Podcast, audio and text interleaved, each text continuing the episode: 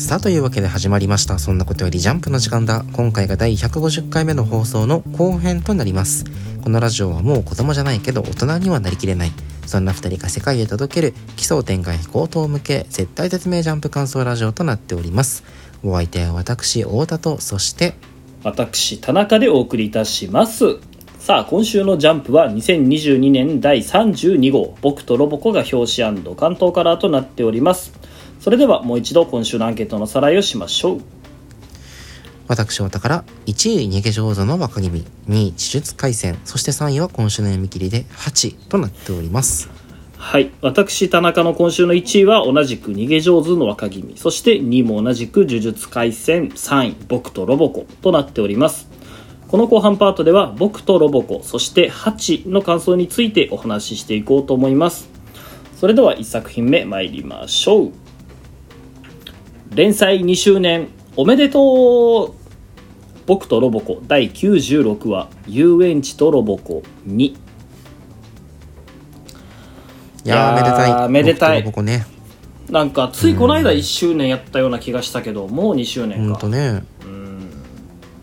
なんか宮崎先生がこう苦しんでる時期を知ってるからこそすごく感慨深いものがあるな、ねもう純度100%のギャグ漫画で2年続くってそれだけでね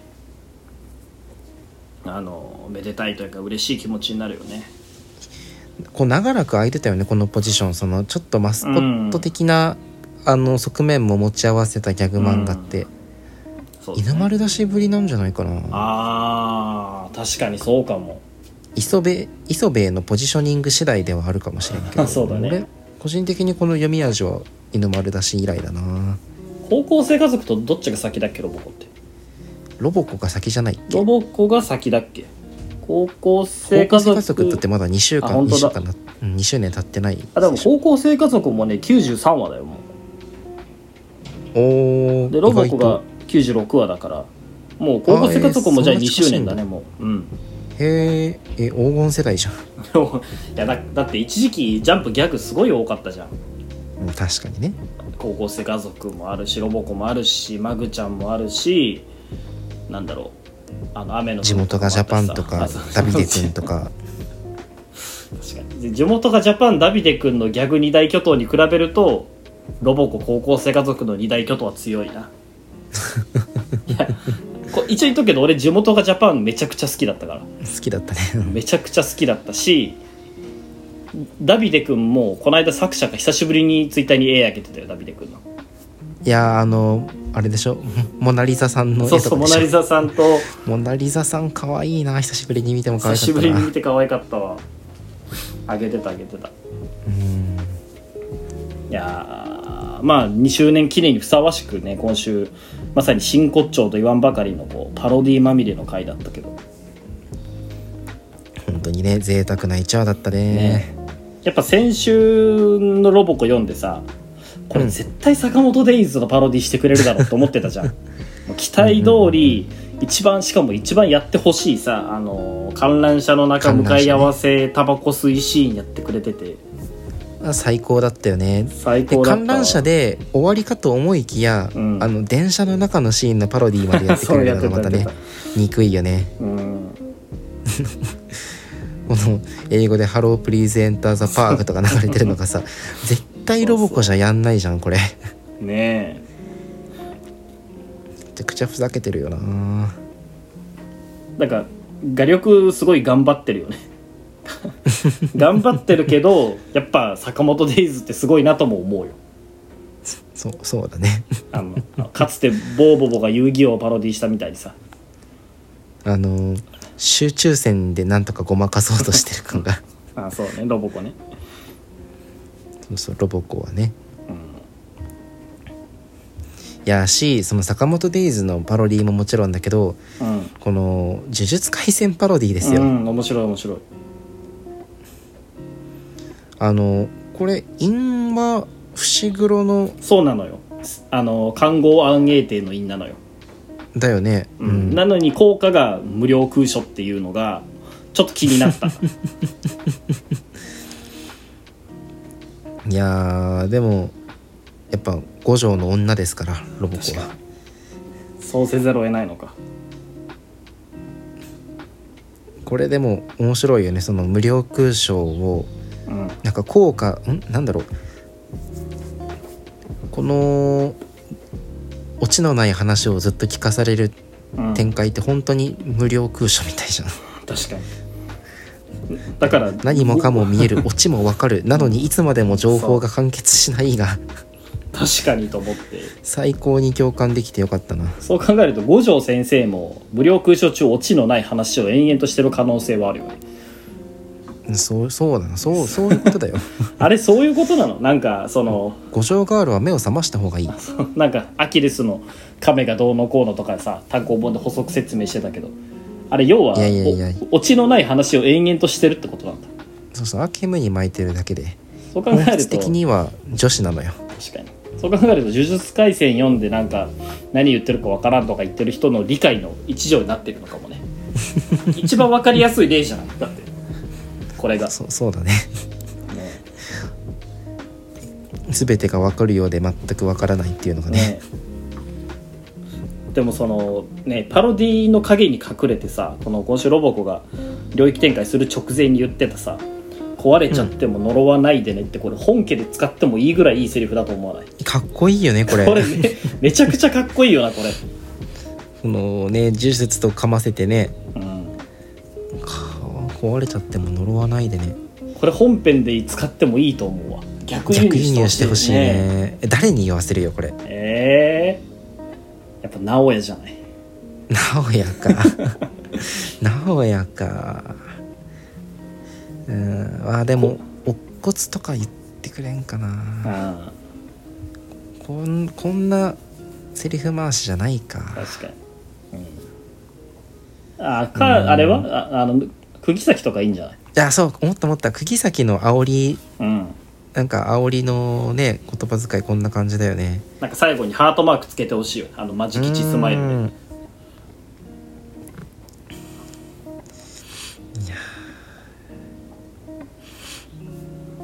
ね。こんな感じで。ロボコ本編はねあの2週間の節目に、ね。えーたがわぬ盛り上がりっぷりでしたけれども2年間やっぱ安定したギャグを提供してるってやっぱすごいよね。なんかそのあなんていうのかな。最近入れてなかったじゃんロボコ結構序盤すげえ興奮して入れてたのに、でも最近なんで入れないかってもうあ面白いのが当たり前になったからなのよね。もこうなるとギャグ漫画強いよねこのアンケートシステムにおいて。う、うん、そこにあるのが当たり前でかつその安定してる。もうウィッチウォッチもそうじゃん毎週面白いし、その域まで上り詰めてるし。やっぱ俺アグラビティボーイズとかもねこんな感じになるかなと思ってたんだけどね。アグラビティボーイズねほんとね。アグラビもこのな。この域に行けるポテンシャルはあったと思うんだけどなんであれは終わってしまったんだろうっていまだにたまに思い返すもん。こうタイミングなんだろうな全てはあのまああとあのパロディ使えるのも強いしね。ネタ切れがないとういうか。ん。ネタに困ったらパロディしとけばまあとりあえずしのげるしみたいなのあるしね。今週このうん。実写化企画がねね。2つ合ってるけど。あのこの宮崎先生の浮かれポンチ具合が伝わってくるよね。コスプレといえばえなこさんがね。えなこでしょみたいなね。俺そのさ、まあ、えなこがコスプレしたっていうのがまあそういい企画だと思うんだけど、うんうんうん。俺それ以前にジャンプにグラビアが乗ってるっていうこの感動よね。そうだね。ないもんね。そう昔はあったらしいんだけどねジャンプも。ん？何年か前に乗らなかったっけ？ジャンプでグラビア。えなこ以え前ー、そうだっけ？その時もなんかジャンプにグラビアかみたいなこう世間が沸き立った気がするけど。あなかった全然覚えてっけな？いジャンプでできるグラビアってやっぱえなこまでなんだね。やっぱ篠崎 愛とかサンデーとかマできないのかな？ガジンを乗ってるしな。確かにな。でも。あでも18年ぶり掲載？あそうだよね。あ違う。いや18年ぶり掲載はあの2014年だ。あ2014年グラビア乗ってたっけ？足立梨花とか。ああ乃木坂の生駒ちゃんとかがニセ恋のコスプレを披露。あああれか。あのーテレビ番組とコラボしたやつかな多分。そうそうそうそう。あのジャンポリ？あジャンポリ？そうそうそうそうそう。ジャンポリね。ジャンポリで2人出てたもんね。あーでもそれぶりか。じゃあもう10年近く8年経って8んのか。年ぶりでその前が18年ぶりでしょうんまた次はじゃあ10年近く後になるんだろうけど。やっぱでもえなこ可愛いよね。2018年にもなんか。そう。結構乗ってるんだね。岡田岡田結衣のバレンタイングラビア。え？ああ全然記憶にないな。いや覚えてる覚えてる。あ何の企画だったかな？いや覚えてるわ。あゆうなさんだ。そうそうそうそうそうそうそう。揺らぎ荘のゆうなさんか。じゃあ意外と乗ってるもんだなとあと僕弁の文野もやったんだ。あでも本当にそれぐらいしか出てこないから数年に一度一度しかないのを、うん。このロボコンのコスプレってね。もう数年使えないわけでしょ、過去そのねゆうなさんとかのコスプレで、うん。やってきたこのグラビア企画をロボコで消費したわけだからね。でもあのあ。メイド服がめちゃくちゃビニール生地なの気にならない？めっちゃビニール。こんな手からんやろってでもロボコ感あるじゃん。ロボコもテカってるしさ。なあそっか。ロロボコのテカリはでもあれ鋼鉄の体を持ってるからでしょ。そうそうそうそう。なんだろう。水かけたら溶けそうな服着てるんだよな。えなこちゃん。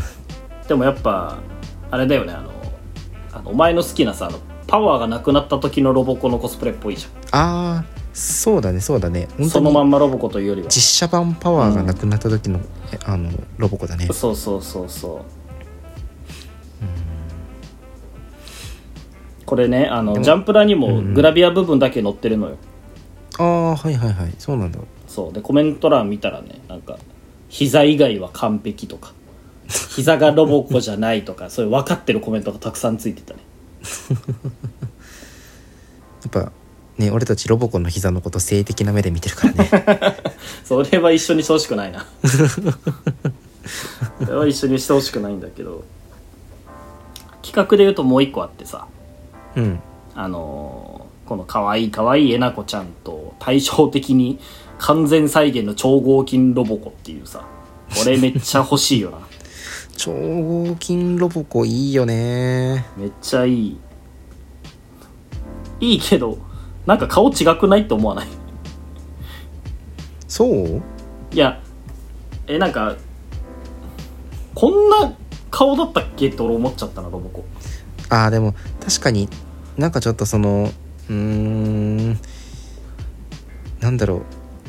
宮崎作品感がうん。増してるというか、なんかみ宮崎先生のさ過去作なんだったっけ、ちんこちゃんとか。ちんこちゃん。そうそうちんこちゃん味がある。あー。なんか俺俺逆にさそのすごい真剣な顔してるなと思って。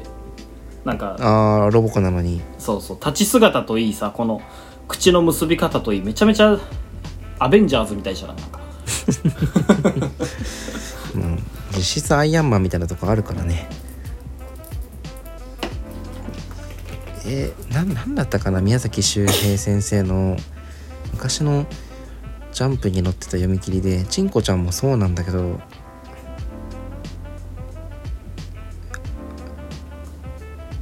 向こう水くんかな？あ向こう水向こう水くんでも男で出っ歯のやつでしょ。デッポだったっけ？まんまこの顔じゃなかったっけ？なんか頭とんがってるんじゃないかなあそう頭とんがってるイメージある。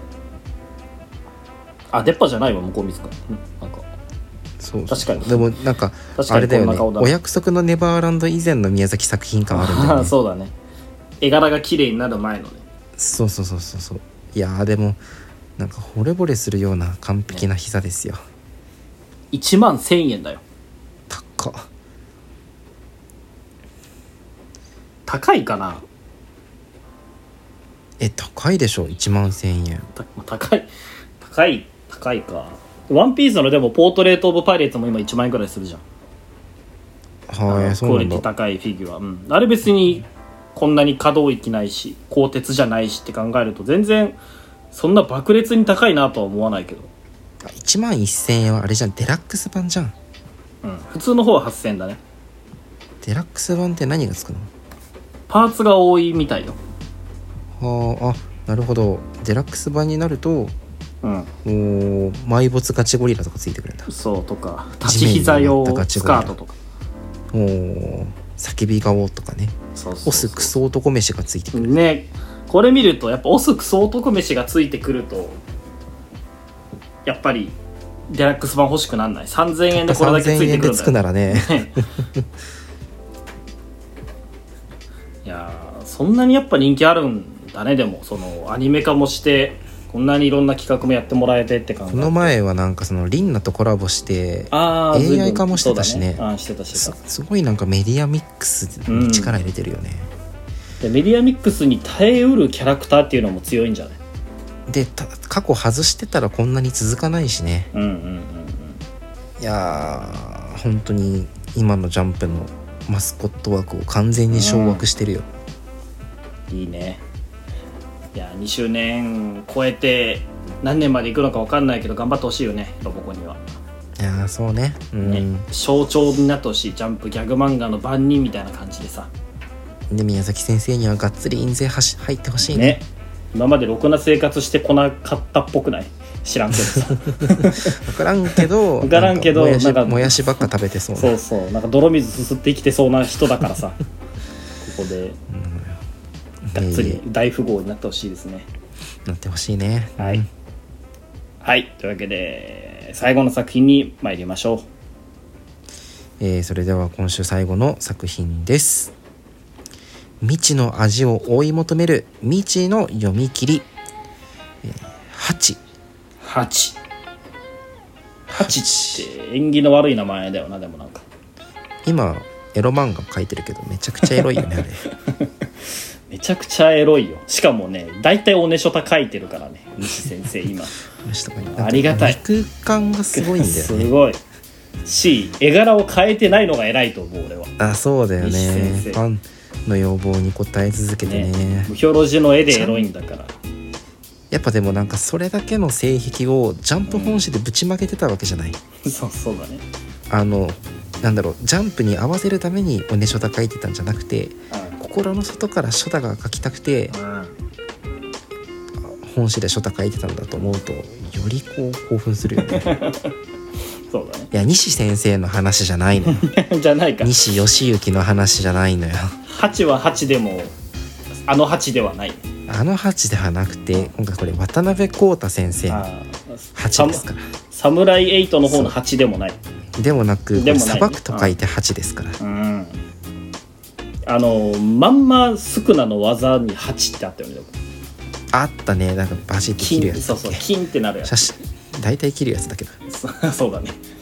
まあまあまあそうあったけど渡辺康太先生の読み切りね。いやーなんか雰囲気からまず見せるよね。お前こういうの好きだよね。あそうか。なんかあのーすごい初期ご峠感俺はすごい。まあお主に絵柄なんだけど。絵柄とその、うんうんうんうん。通底する雰囲気からなんか初期後峠先生っぽさを感じたんだけど、いやー初期後峠ですよこれは、うん、あ やっぱそうなんだ。何が初期後峠か説明しましょうか。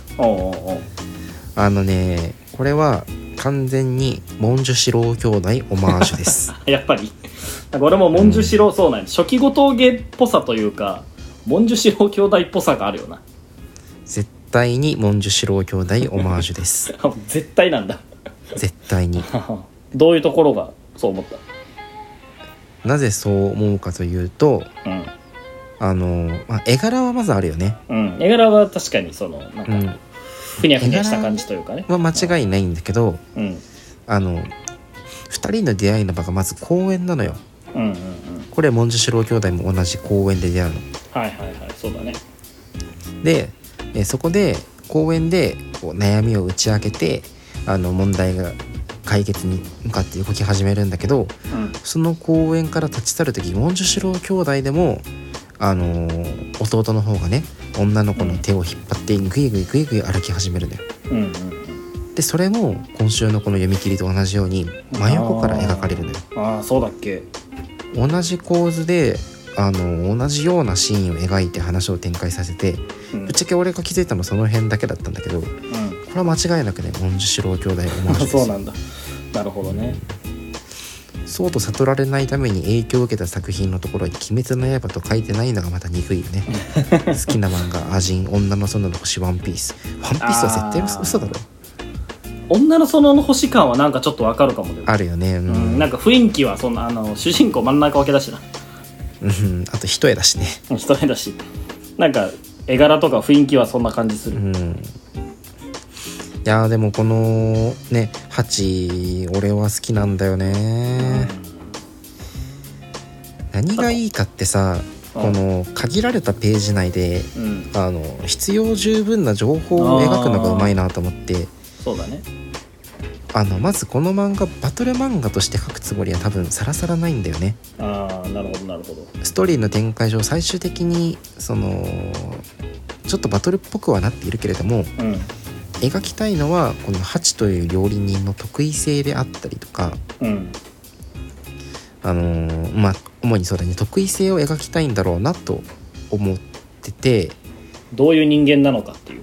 そうそうそうそう、うんあの味を探求するがあまりうん。あの人助けには目もくれずただただその味を知りたいがためにうん。あの山の中に入っていくとか、うん、戦いのさなかでもその襲われてる中でもこれは日本酒に合うんじゃないかみたいな思いついちゃうようなところであったりね、そうそうそう。なんだけどなんか限られたページ数でそこまであのし何を描くかどうか取捨選択していく中で、うん。意図的に描かないことを選択した要素がいくつかあると思ってて。はあはあは一つはさっき言ったバトル描写なのよね。あうん。すごく淡白じゃない？バトル描写。まあそうだね。き決め駒はかっこいいっちゃかっこいいけど。そう。でもそれまでそこに至るまではもう後ろから刺すだけだからね。うんそうだね。であの最終的にはお腹裂いて内臓が出てきてわ綺麗だなとは思うんだけどこれもうん。戦いのシーンではないもんね。まあ確かに。チェーンソーマン的というかこのコマを描きたいと思ってまあ最終的にその一枚絵を描いてるんだけれどもそこに至るまでのバトルっていうのはあんまり描かれてなくて。こうんうんれはなんかジャンプのあの話の中でバトルする読み切りとしては珍しい特徴だなと思ったなね。もう一つはあのもう一つ意図的に描かない情報っていうのが、うん。なんかその妖怪にまつわる怪異にまつわる周辺の説明だと思ってて。はあはあはこれその獅子の家っていう、まあし神様なのか妖怪なのか分かんないけど心霊がさ、まあ今回その、えーターゲットなわけじゃない。そうするとその心霊がどんな被害を及ぼしてきたものなのかとか、なんかどういう言われがあるのかとか言い伝えがあるのかとかってやっぱり物語の一要素になってくるとは思うのよ。うんただそれをあのお父さんが封印されてるっぽい石をずらして獅子の毛が復活しましたとかうんあとあの分け知りっぽいおばあちゃんが突如現れてうん。聞いてもないのにいろいろ教えてくれますとかうん。なんかこの辺のストーリーテリングって正直あのネット怪談っぽいなと思って。ああまあまあそうだね。俺たちみたいにあのインターネット世代であればうん。みんながどこかでちょっと聞きかじったことあるような要素、要はその漫画の中で話すまでもなくああこの石動かしたらあの妖怪が復活するんだろうなとか、このおばちゃんはあの別にねこれといって理由はないけれどもここにこうやっていて、うん。あの妖怪がどういうものなのかを説明する役割なんだろうなとか、読者が察してくれるところをできるだけこう情報量として削減して書いてるなと思って。うんなるほどね。その辺の構成力の巧みさだったりとか何を描く描かないの取捨取捨選取捨選択のうまさっていうのがかなり光ってる読み切りなだなと思うのよ。そう考えるとと急に主人公もなんか、えっと、寺生まれの T さんみたいに覚えてくるね。いや寺生まれの T さんでしょもう。そういうことだよね。これからこれ連載作品連載作になったらなんかどんな妖怪出てきても,、もう8歳出てくればみたいな。そうね。ハチが出てきて「はあ」って言うと大概解決するようになるのよ。ああなるほど。と。なるほどね。だからなんだろう。食っていうテーマを掲げてはいるけれどもその実あんまり虜感はなくて、うん。うんどちらかというとほの見える少年あとかそのそっちの方なんじゃないかな。ほの見える少年もなんかちょっと違うかな。あ四谷先輩の階段ではあるんじゃない？やっぱ。あー四谷先輩の階段そうだね。四階谷先段輩だし。のちょっと変わった感じがハチのキャラクター性と同じようにそうそう。やっぱその実際に調理して実際ね今回も結局まずかったわけじゃん最後だしその実際調理してうまいかまずいかとかでもなくそのに主眼を置いているわけでもなくバトル描写に主眼を置いているわけでもなく単純にその怪異と出会って解決するまでをどう描くかというところに重点というか重きを置きそうな感じはやっぱり四谷先輩の怪談というか、まあ、まさしくその怪談漫画っぽさはあるよ。あるなと思うよ。うん。なんか今までなかったジャンルの漫画だよね。まあまあそうやっぱ今までなかったジャンル感っていうのもさその前の俺はそのこの読み切り別にそんな特別めちゃくちゃいいなと思ったわけではないんだけど、うんうん。まあ、構成がうまかったり一枚が魅力的だったらもちろんあるけどねあるけど特別素晴らしいなと思ったわけではなくてそれもやっぱお前が今まさに言ったような点がちょっと気になっててさその、うんうんうんうん。唐突に出てきたおばあちゃんは何だったんだとか、その結局この漫画の主軸はググルメなのか怪談なのかバトルなのかとか,、うんなんか主人公の強さの理由が少ないなとかそういうところが俺すごい気になったから別にそんなずば抜けていいとは思わなかったんだけど確かにその、ままさしく怪談漫画としてその過程にこそ意味があると考えると、まあ、こういう漫画があるんだっていうのはよくわかるね。なんかねその今ネット会談がちょっと、まあ、ブーム的というかそのネット会談を、えー土台にした創作がちょっと勢いを持ちつつあるのかなと個人的には思ってて。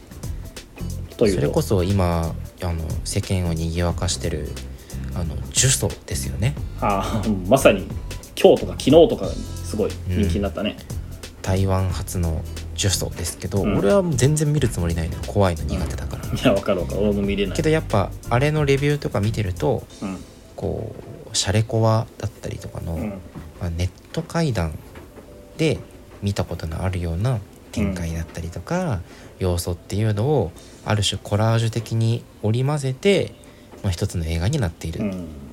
ていうともはやなんかああいううーん今までアングラとされてきたようなネット会談すらももうある種の前提教養みたいな扱われ方をされるフェーズに来たのかなと思って、シャレコアとか今言って通じる人いるのかな？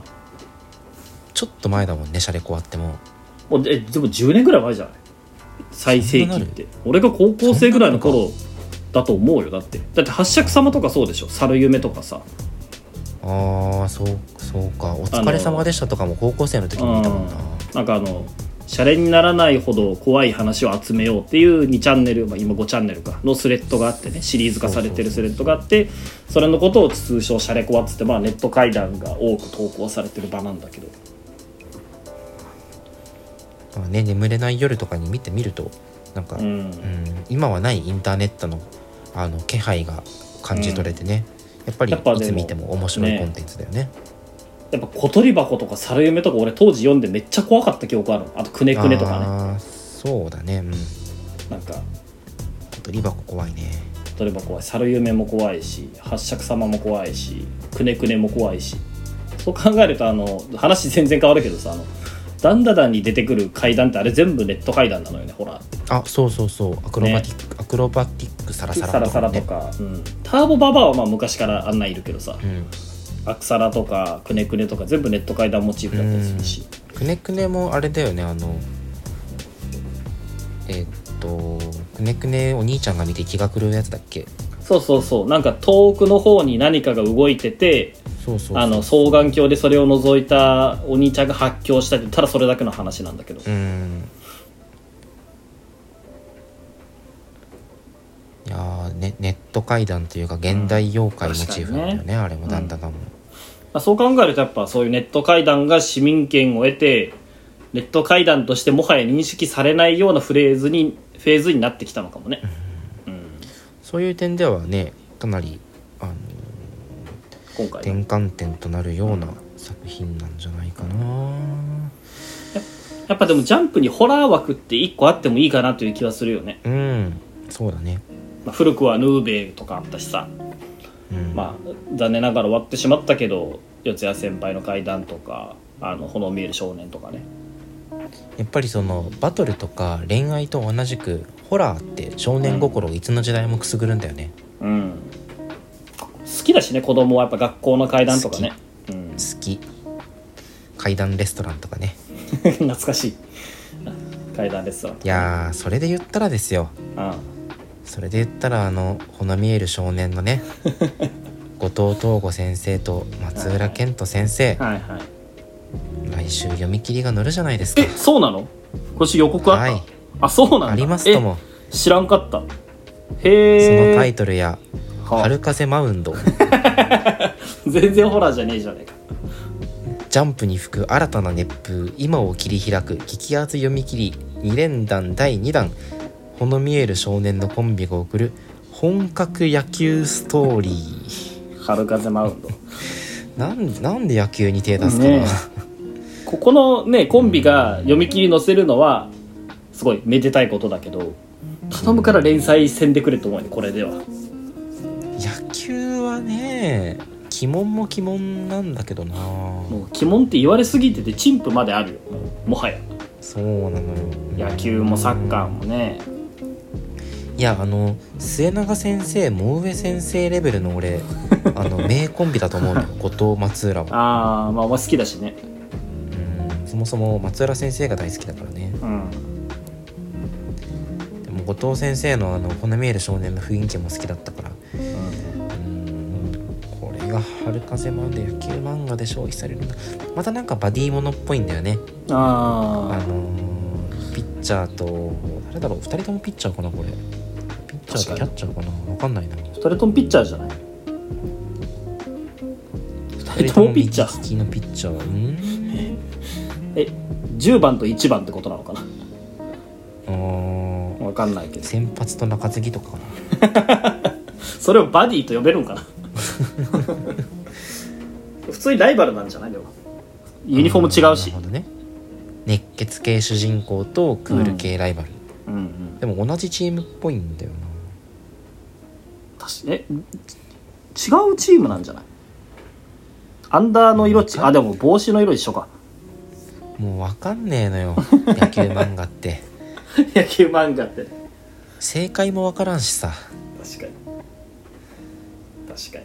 もでもねこのうありとあらゆる野球漫画読んだしな、松浦後藤亮先生の作品が読めるというだけで俺は感謝するべきなのかもしらん。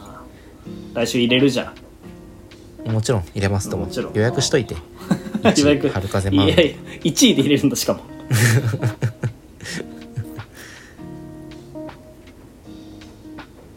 いいね舞台は死にあ正反対の兄弟って。あ兄弟なんだあでシニアなんだね。中学校だねああ公式じゃんでもシニアだから。うん公式。えー、こんな絵だったっけ？こんな絵だったよ。あでも顔の描き方はまあ近いか、もっと濃くなかった？あんまりあんまり後藤先生そのなんだろう熱血系のキャラクター描いてこなかったから。ああ松浦先生か、ね、松浦先生熱血系キャラ描かなかったからこの黒髪の方は見慣れないね確かに。確かに、まあ、東京忍びスクワットもそうだしうん。この見える少年もそうだしね。そうそう。ちょっとねそのクール系まではいかなくても。うん。ダウナー系だったりうん。ストリート系のキャラクターが多かったからさ、まあ新境地となるのかもしれんし野球漫画とはいえめちゃくちゃ面白いかもしれんしね。この「春風マウンド」っていうタイトルでこんなユニフォーム着てて野球漫画じゃないかもしれんしね。ええじゃあ何漫画なの？ななんだろう。ギャグ漫画なのかもよ。本格野球漫画って隣に書いてある。し でもこのアウリスラーも前振りにしたギャグ漫画だったらどうするの？いやそれはすごい。89漫画かもしれんよ。めちゃくちゃバディストライクとかいじってくるのかもしれない あの最終回で特殊能力持ったやつらが急に出てくるやつ。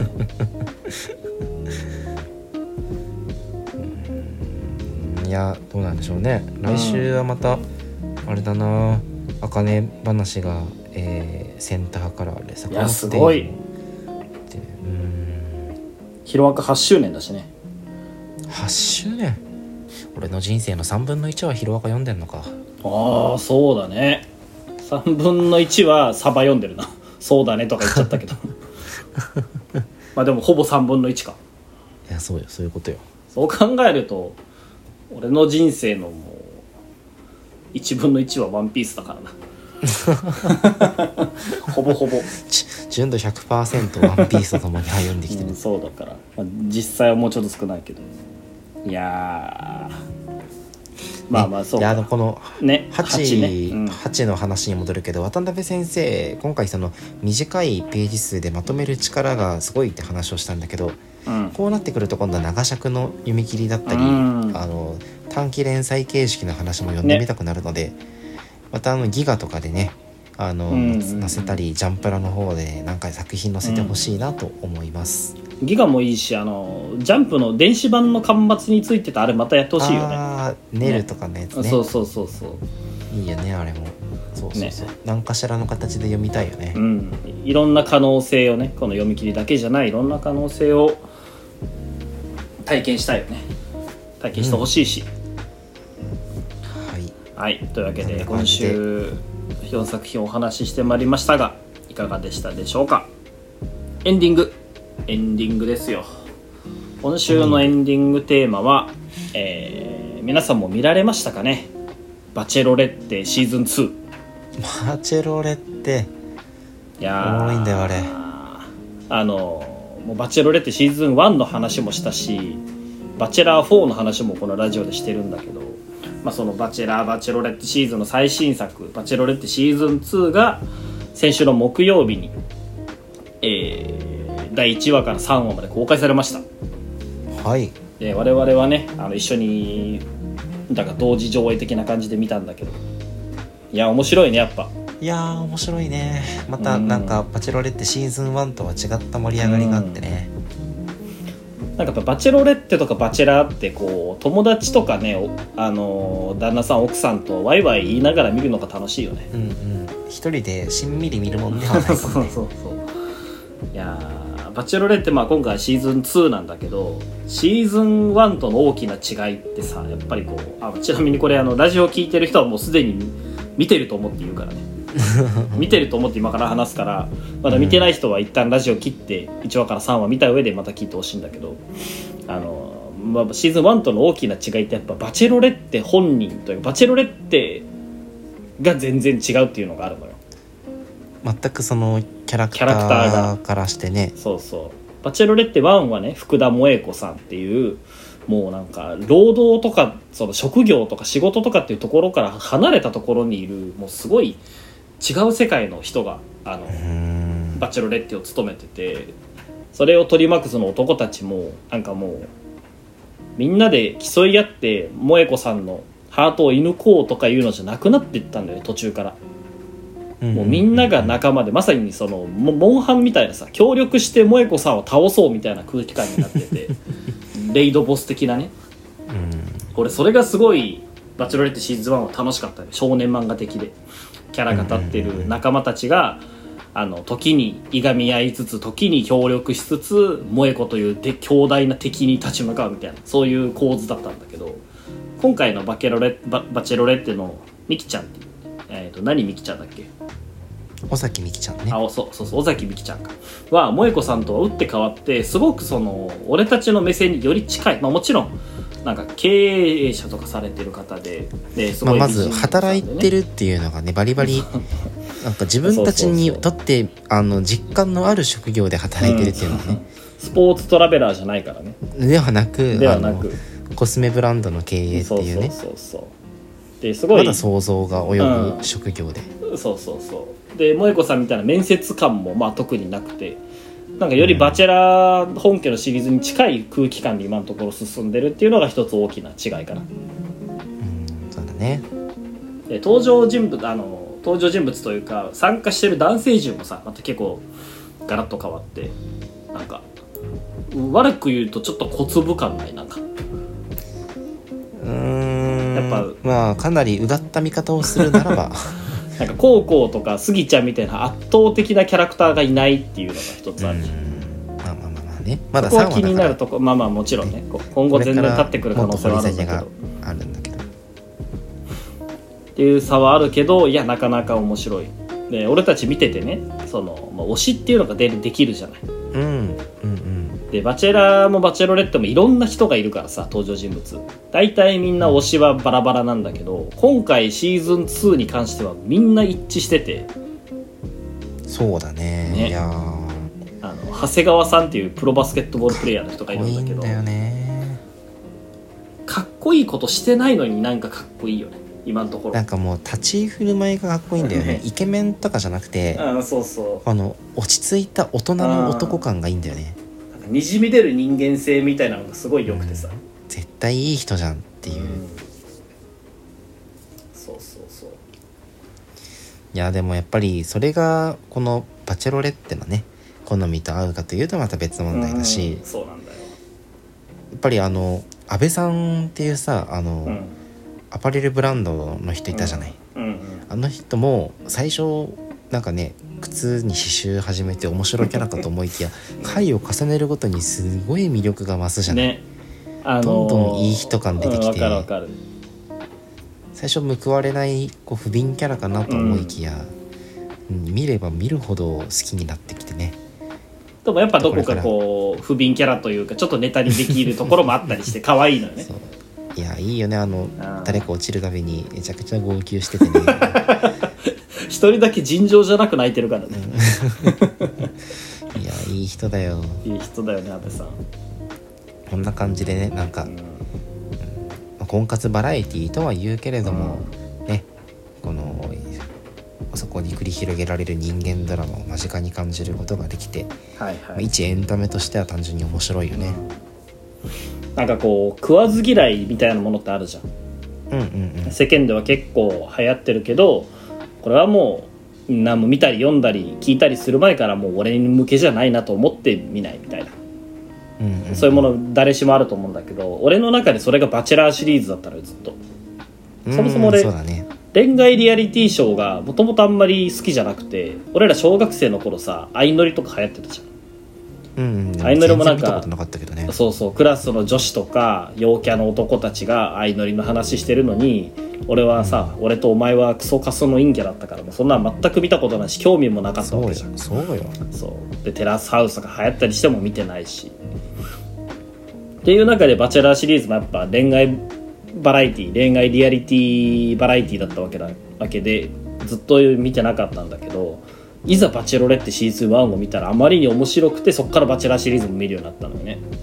いやーあのバチェロレッテシーズン1っていうのがまず入り口としてあ最適なんだよね。そうそうそうそう。それは本当に思ぶっちゃけ多分バチェラーシリーズから入ってたらう、うん、あの1話切りしてたかもしれない。あー。シーズン1ってそそんななの？俺見たことないんだけど。うんなんかね多分そんなよ。